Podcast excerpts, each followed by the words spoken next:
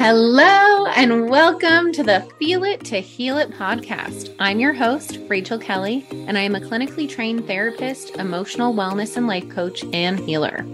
My mission is to help as many humans as possible feel safe to feel their feelings in order to create a life beyond their wildest dreams. Thank you for being here, and let's dive in. Hello, everyone, and welcome to Morning Tea Live. Cheers. Happy Wednesday. I hope everyone is doing so well this morning. There's been a lot of crazy fucking energy going on astro astrologically and I'm feeling it. I'm feeling everyone's energy.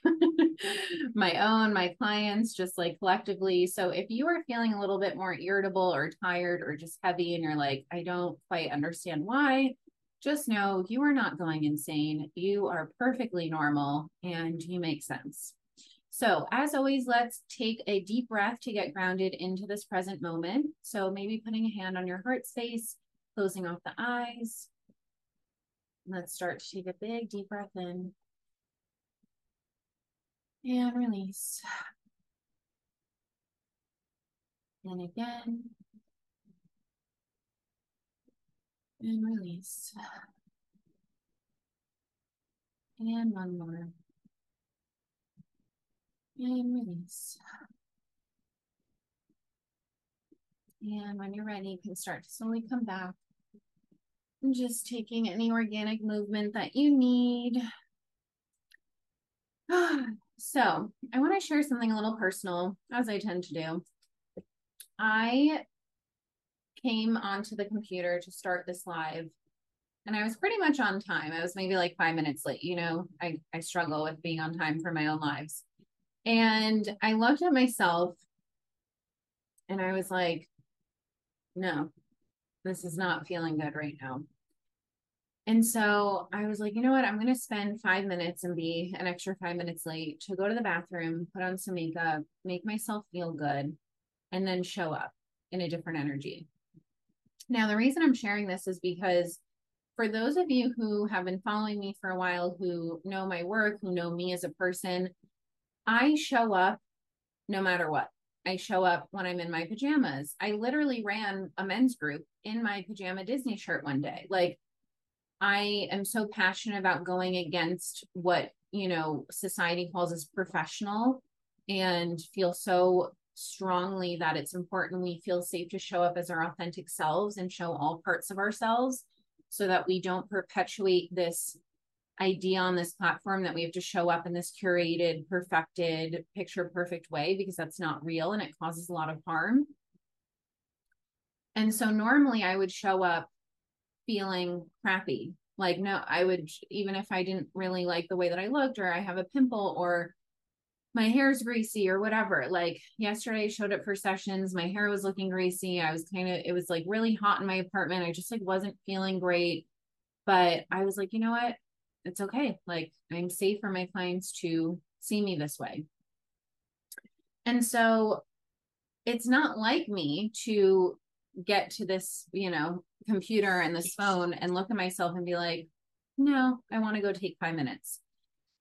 And the reason I'm sharing this is because even though I want all of us to come as we are and to feel safe to show up authentically, I think it's also really important to honor what we need. And so for me, normally I don't care about how I look, but today I did. Today I was not feeling great. Like I've been a little bit more irritable this week, a little bit more tired. I feel like my body's fighting off a little something. And I was like, you know what? It's okay. It's okay to honor taking five minutes to, you know, do something that would make me feel in a better energy, emotionally, physically. And that's okay. So it never has to be one or the other. It never has to be like, oh, I'm going to show up with no makeup and messy hair and pajamas all day, every day, or I have to show up looking all dolled up with makeup and nails and hair. Like, it's meeting ourselves where we're at in every given moment and doing what feels good for us, not what we think we should be doing for society or anyone else. I'm going to be putting on some lipstick as I talk about this.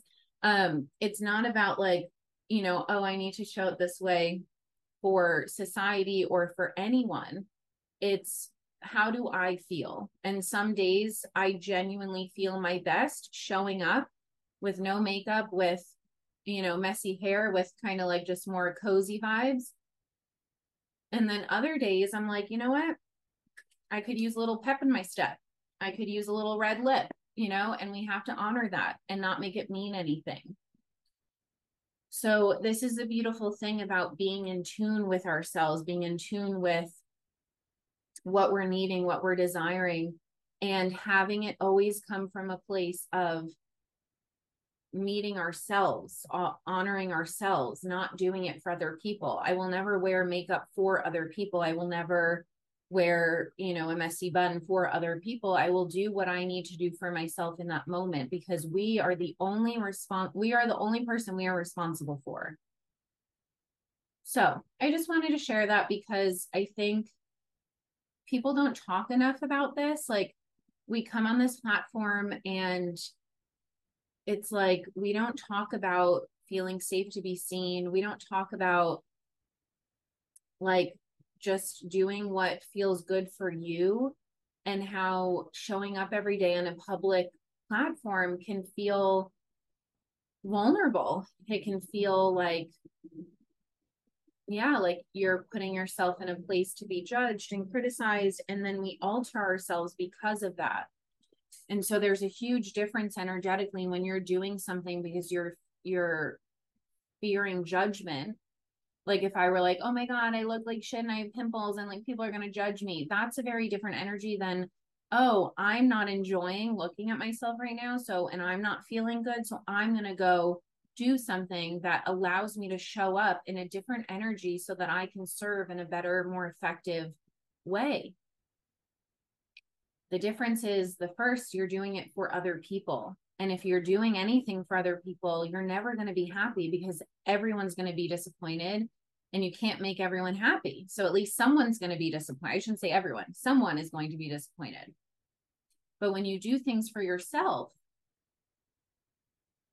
that's that's a much more bearable job.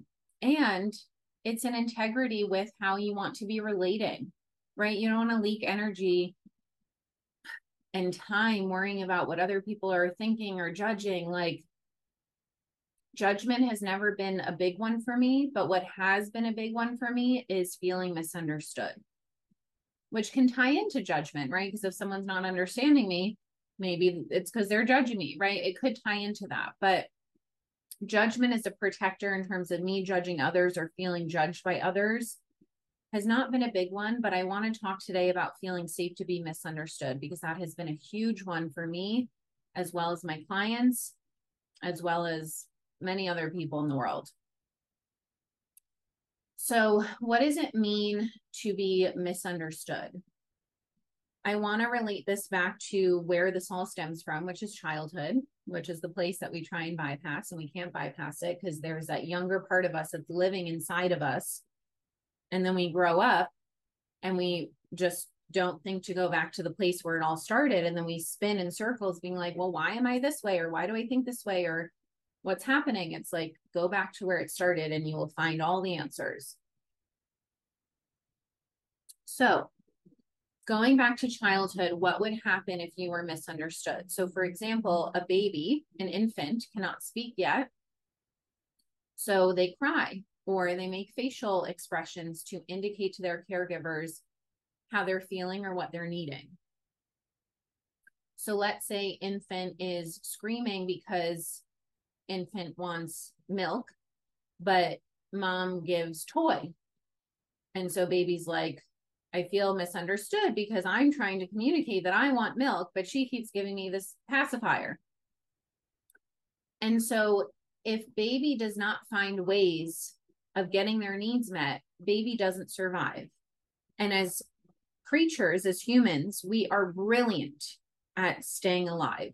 We are brilliant at finding a way to get our needs met. So, for example, if infant was crying for pacifier, baby gets pacifier, infant stops crying, Great, infant got their need met. if infant gets pacifier and throws it out or spits it out and keeps crying, that indicates to a caregiver, oh, I'm going to try different things to see what baby is trying to communicate. So I'm going to breastfeed, I'm going to give milk, I'm going to um, hold, I'm going to, you know, lower the crib so they can see me, whatever it is, right? Whatever it is, they're going to continue to cry until they get their need met. So tying present day us to baby us, we now have words as adults, we can communicate, but we all have that infant version of us living inside of us where we don't feel fully safe to express our needs and desires because as a kid, those needs and desires perhaps were not met. Those needs and desires were perhaps not understood. Let's say you said you really wanted you know, to play soccer and and mom was like, "No, you have to play basketball." Or let's say you said, "I feel really sad," and dad was like, "Well, don't be a crybaby." I was just talking to a client about this yesterday. Like, she had such shame around having a trigger from childhood because when she would cry as a child, the response would be, "Stop being a crybaby. Get your shit together. Like, control yourself. Like, get it under control." As if crying is out of control what it is is that it feels out of control for the parent who's not able to hold and attune to those emotions. But crying in and of itself expressing emotions in and of itself is not out of control. It's actually the parent's inability to hold those emotions and attune to those emotions that communicates that it's not safe for that child to feel those emotions and because of them learning to control their emotions, that is what actually leads to behaviors that are really dangerous and harmful and out of control. Dysregulation, emotion dysregulation. So for me, people look at me and they're like, oh, you were raised by two therapists. You talked about feelings all the time in your family. It's like, yes, we did. We talked about everything. I learned about a lot of things from a very young age. like I was the one giving the sex talk to my friends and my parents having to sit me down and be like, "Oh no, that's not yours to teach them. Like what we teach you is not yours to teach them." So it's funny because like to me this stuff was just so normalized. Like, yeah, we talk about feelings, we talk about sex, we talk about, you know, all the things. and i had to learn like oh not everyone not everyone's family works that way or not everyone is raised that way. And that's not my job to to do that. So even though i was raised by two therapists and we talked about feelings all the times that doesn't mean that my parents aren't human right? So my mom had a deep abandonment wound and my dad had his own stuff like we're we're all human. And I had this wound of feeling invalidated, feeling like my feelings were not heard or my feelings were not like did not make sense.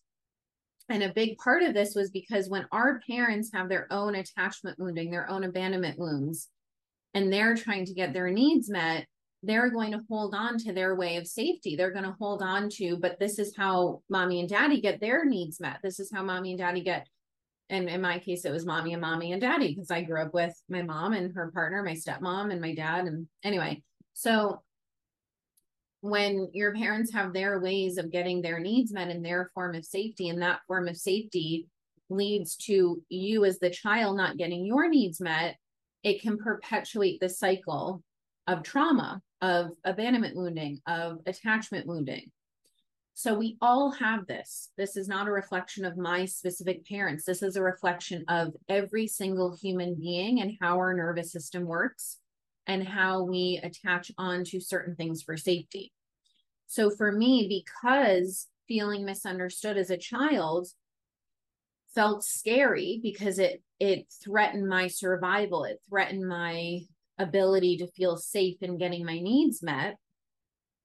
Now as an adult, I still have that deep abandonment wound that I've been healing now for two years, but it still comes up. It came up this week and I didn't even know it came up. That's how sneaky it is. The reason that I was able to finally figure out what was coming up for me was because I noticed all of my addictive behaviors trying to come back. So keep in mind, our addictive behaviors are the ways in which we know safety. So binge watching TV, binge eating, um, grasping on for saving, uh, binge dating, uh, having sex when it's not actually in alignment, but it's like our inner child trying to get soothing or comfort. Sorry, I need to put my phone on do not disturb. Okay. Okay, we're back. I had to put my phone on do not disturb because the notifications were driving me bancas. All right, so um I knew that this abandonment wound was getting triggered because I felt my addictive behaviors come back. and anytime our addictive behaviors come back, that is indication. Like, I really want to drill this in your brain. Addictive behaviors equals not feeling safe. So if you're someone who is re- who has done this work, maybe you're one of my clients listening to this, and you've released your addictive behaviors.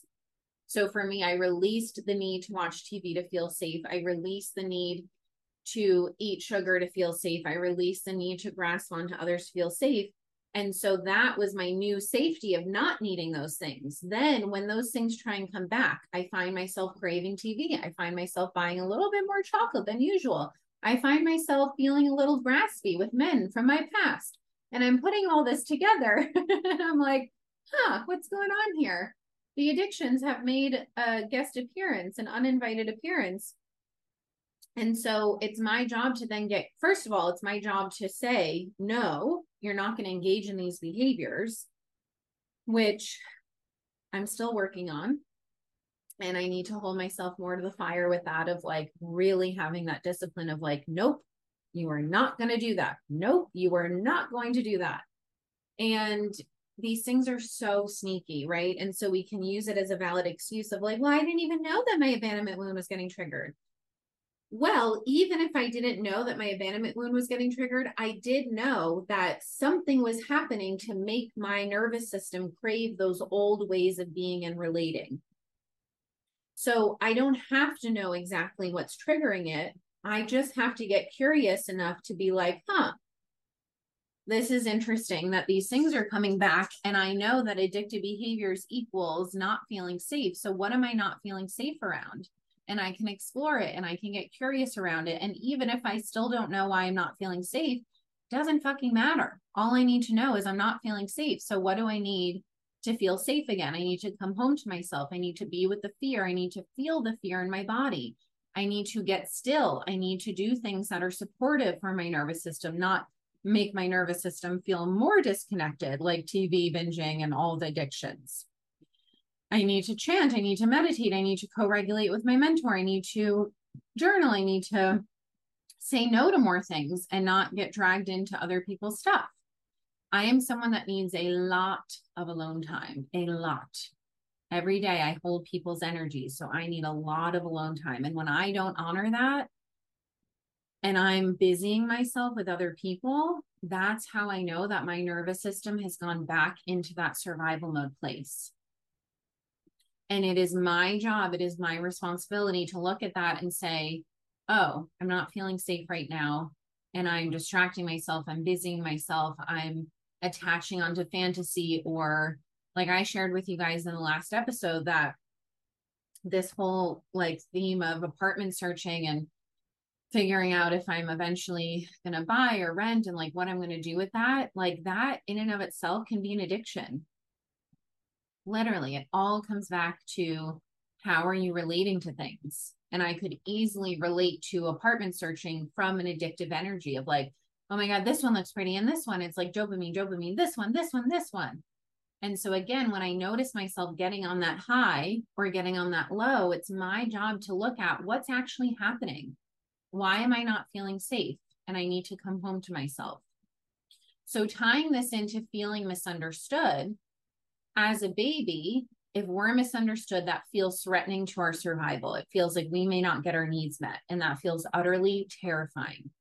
So now, fast forward to an adult, when someone misunderstands me, it can trigger that fear, it can trigger that abandonment wound, it can bring back all the addictive behaviors. And it is my job to show little me and to show my nervous system I am safe to be misunderstood. Because let me tell you something the longer that you try and feel understood by every single person on this world, which actually is physically impossible, the more that you will disconnect from yourself, you will leak your time and energy, and you will get small, you will stay small, and you will outsource your power. We all have personal power. We all have power in how we choose to relate to things. And as someone who used to try and get everyone to understand my feelings, my perspective, I would feel so invalidated so easily. And then I would attach on to that of like, well, you just don't understand, or blah, blah, blah, blah, blah. It's not anyone's job to understand my feelings. Literally, no one's. It is no one's responsibility to understand our feelings. Now, do we need understanding? Do we need validation? Do we need connection? Do we need to feel like we're not batshit crazy? Absolutely. So, your job is to stop wasting time and energy with people who are not willing or open to understanding you or who can't, because again, we can only meet others as far as we've met ourselves.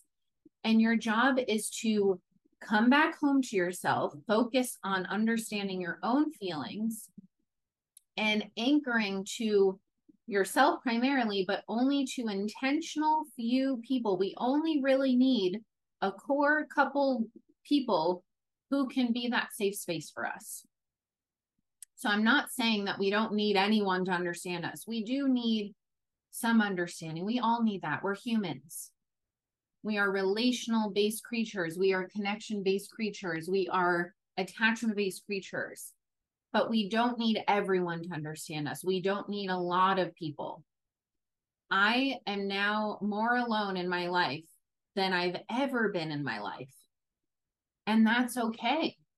We actually don't need a lot of people because before I was attaching onto everyone just for safety, just for this feels safer than being alone now I've gotten to a place where I feel internally safe enough to be mostly alone. That doesn't mean I don't have anyone. I have great support.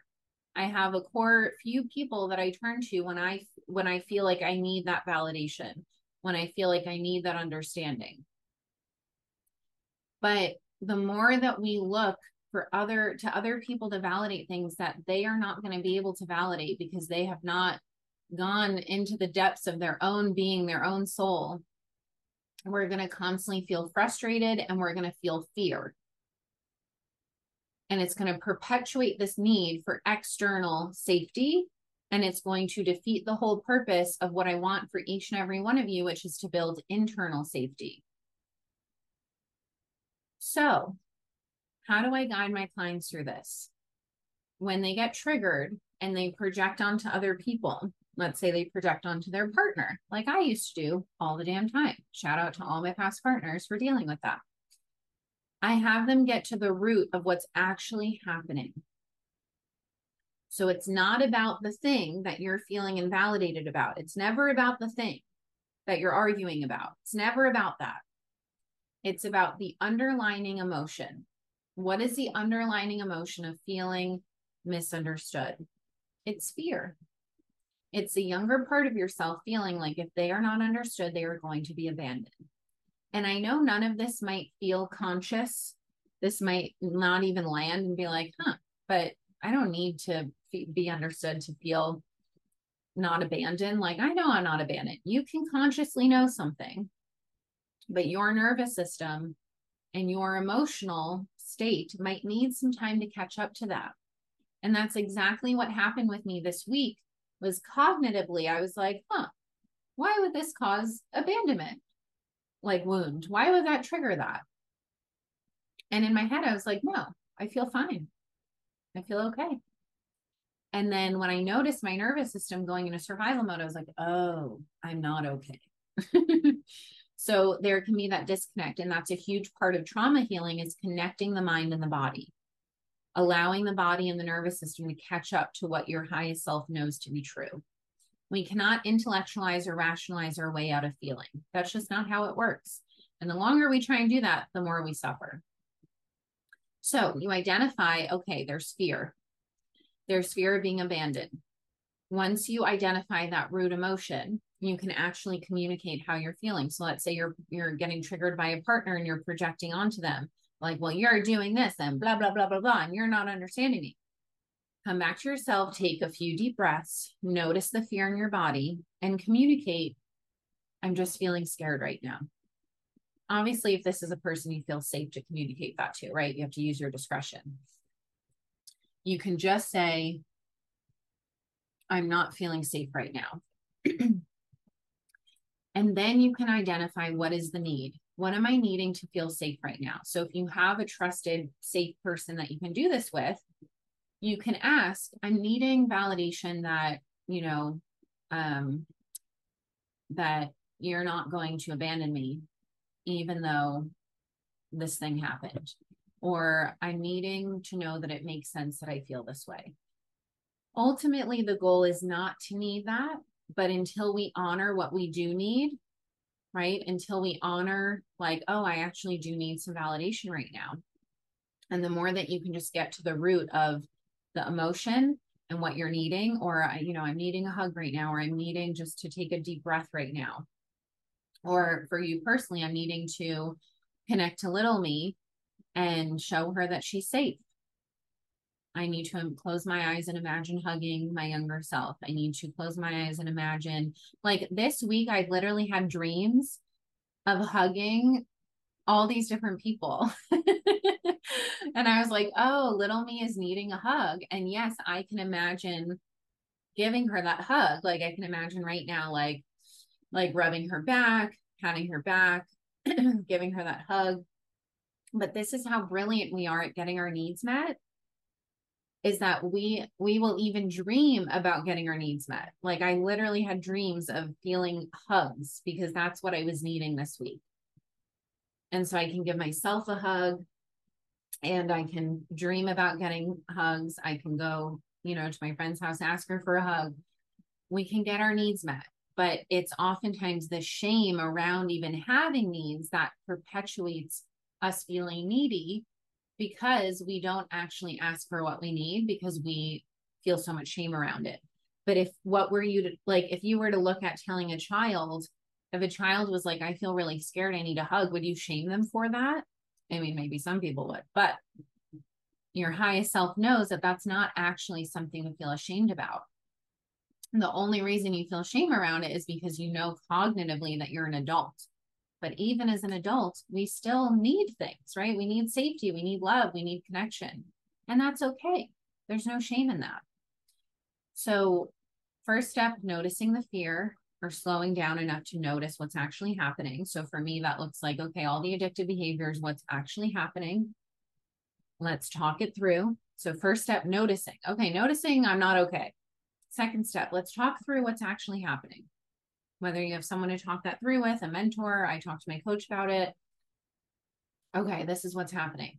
Now that I'm aware of that, what do I need? I need to continuously allow myself to feel this fear, to feel the sadness that got triggered, to feel safety, whatever that may look like and I need to kind of ride out this wave of not feeling safe so that I can get back to safety. We can't force ourselves to feel differently. We first have to accept how we're feeling because acceptance always comes before change.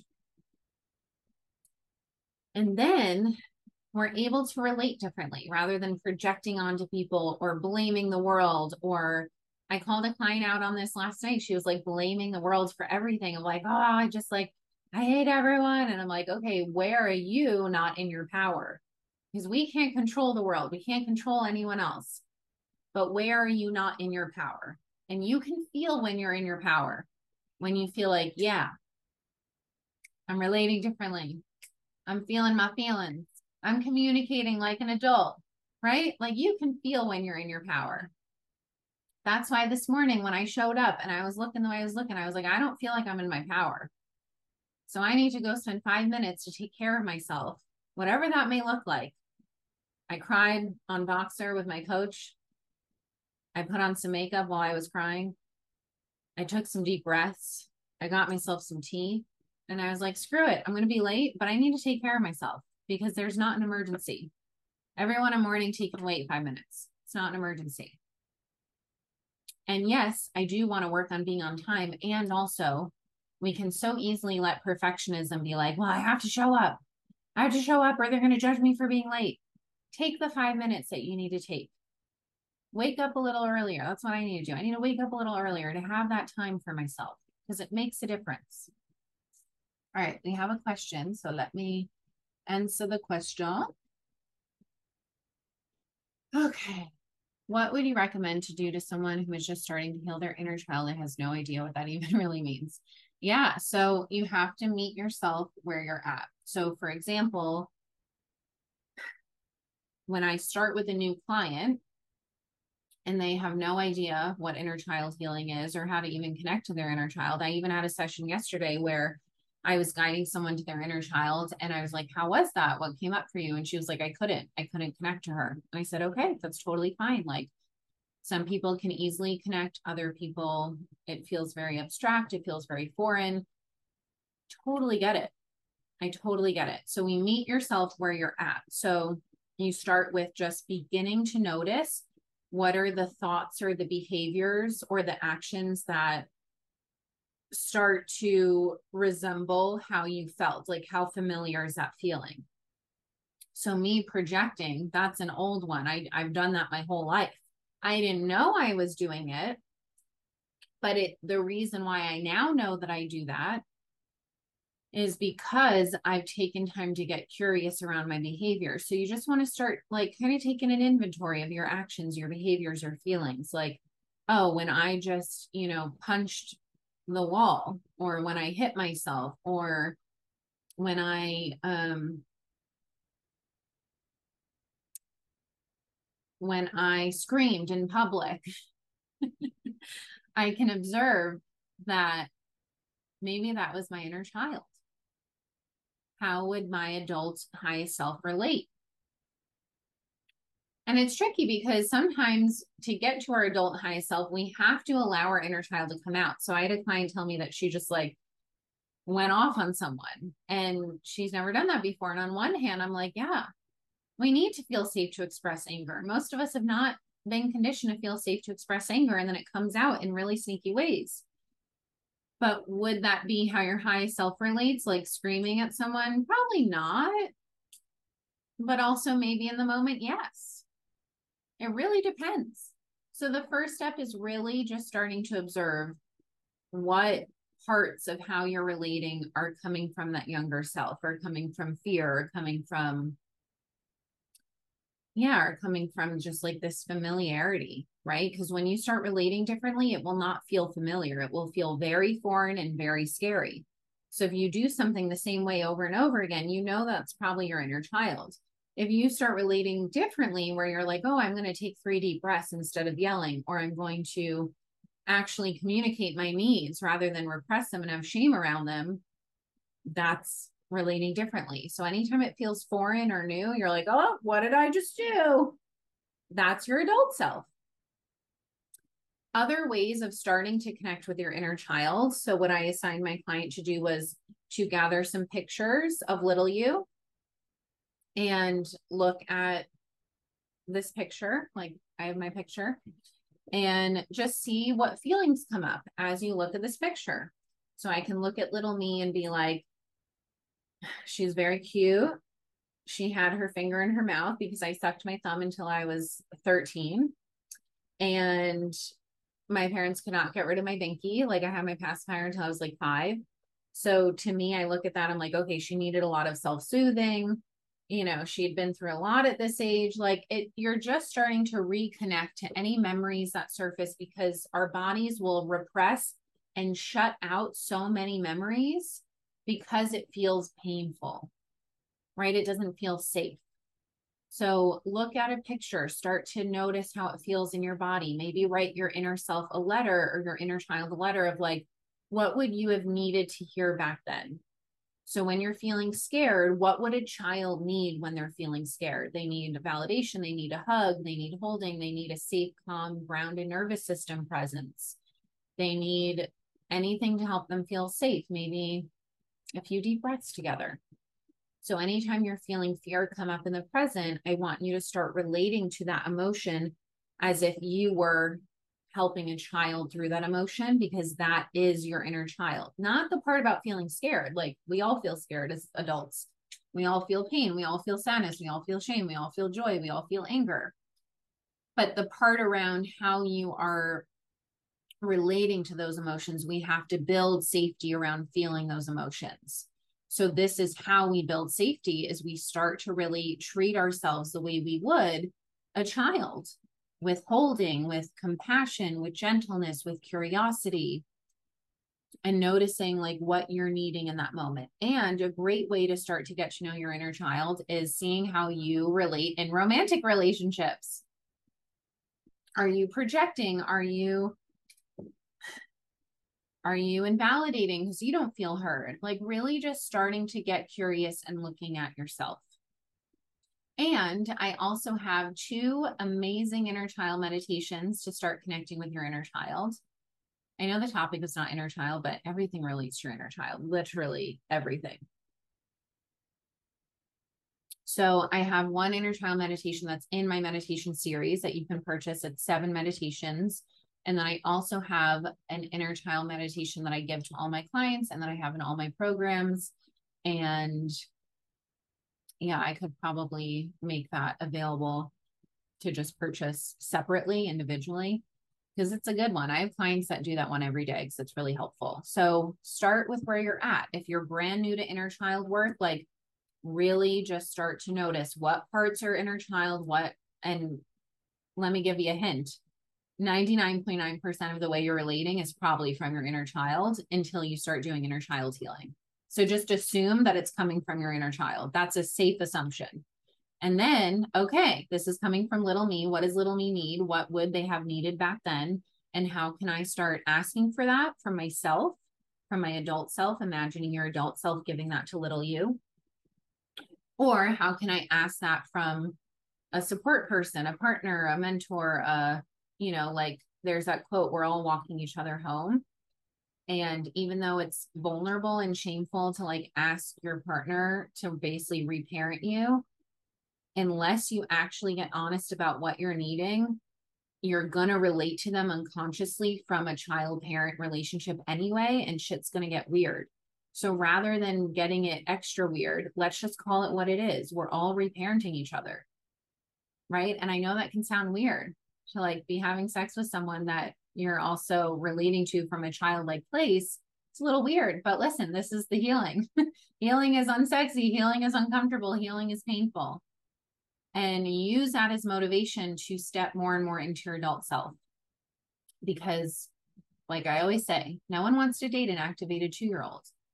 But we first have to acknowledge, oh, I'm acting like an activated two year old and feel the shame around that to to then be able to lean into compassion and gentleness and motivation. Use that shame as motivation, not to make it mean anything about you, not to go hide and crawl in a hole because the shame is so powerful.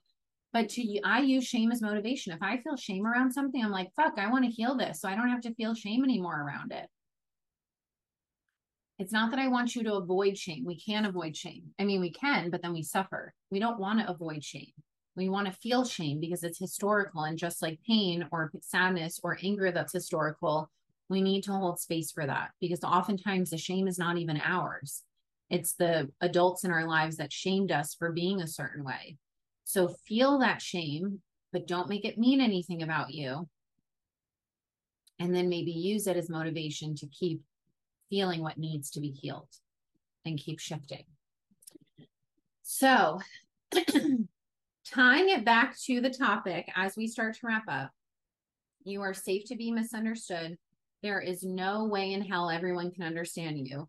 And the more that you build internal safety and trust within yourself and understand little you and understand your own feelings, because it's little you that's needing to feel understood by everyone. It's adult you, powerful you that understands that not everyone can understand you and you need to understand you. And you need to be with the fear that comes up when you're not feeling misunderstood and stop leaking your energy trying to get everyone to understand you. It's fucking exhausting. I lived that way my entire life. I wouldn't recommend it to anyone. But it starts with you actually tending to the root of that, which is the fear. which is little you needing attunement. So, are there any questions before we start to wrap up? I'm not taking requests to be in this live video, so please stop sending requests. Thank you. Are there any actual questions before we wrap up?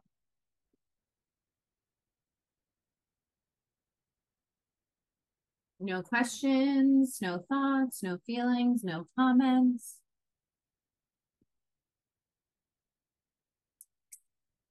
No? Okay. All right, guys. I love you so much. You are safe to be misunderstood. That is your mantra. I am safe to be misunderstood. I am safe to be misunderstood. I am safe to be misunderstood. Don't use that as an excuse to shy away from looking at what's happening, right? Like if someone calls you out on something and you're like, well, they just don't understand me. I'm safe to be misunderstood. And you're running away from your triggers. That's not the vibe here. The vibe is looking at yourself, getting radically honest with yourself, and then looking at, okay, where am I not coming home to my truth and what I feel to be true while still looking at myself, while still getting honest with myself? Because we, this is very sneaky. We can use it as a way of like, well, this is just how I feel. And so, yeah, I'm just going to be misunderstood. No, it's not the vibe. The vibe is let's look at all that's coming up for you. Let's get radically honest about your own behavior, your own emotions, your own triggers. Our triggers are always ours, always, always. They are our responsibility. And then when we look at that stuff and we say, okay, this is feeling in alignment, this is feeling authentic, this is feeling true. When you get to that clarity, then land in I am safe to be misunderstood. Or let's say you want to start a business or a podcast and you do the thing and people are going to shit talk you. Your family may not understand. Your friends are might might get a little judgy. I am safe to be misunderstood. Those are the moments that I want you to use this mantra. You actually stepping into your power, stepping into your expansion. I am safe to be misunderstood. Do you know how many times I've been misunderstood with things that I've said I might have someone listen to this episode and not understand me. I am safe to be misunderstood because people can only understand and meet you as far as they met themselves. So it's just a reflection of where they're at and you can meet them there. You don't have to mean you don't have to make it mean anything about you and you come home to yourself and rinse and repeat over and over and over. It's not easy, but it is the way forward. So, thank you guys so much for being here. I love you so much and there are was going to say two ways, but I think three ways. Let me go over real quick the ways to do this work if you are ready to jump in. One, my program, Powerfully Single, for those single people ready to heal their attachment wounding, step into their power, and feel more connected to themselves in the day to day. We're going to look at your habits, we're going to look at your addictive behaviors. And this is a live program. We have three more weeks, and you have the replays to catch up on the first two weeks. And then it will be sold as a self led course.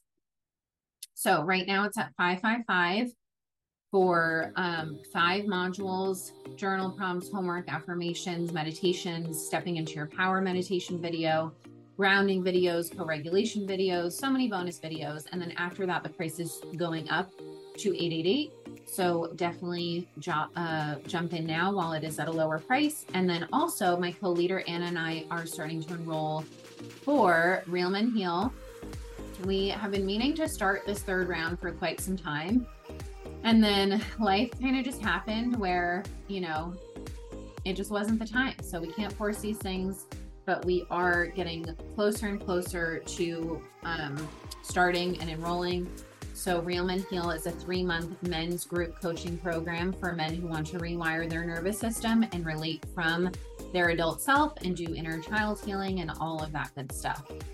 And then also, um, you can, I don't have it currently open right now, but if you are interested in my Come Home to Yourself group, which is a four month group for anxiously attached women, um, you can DM me to hop on the wait list for that so that when it is open for enrollment, you will be the first to know. And then also you can DM me if you are looking for one-on-one coaching, which is weekly Zoom sessions with Monday through Friday Voxer support. I also have different tiers if you're looking for bi-weekly or weekly. I don't know what that was, something interesting.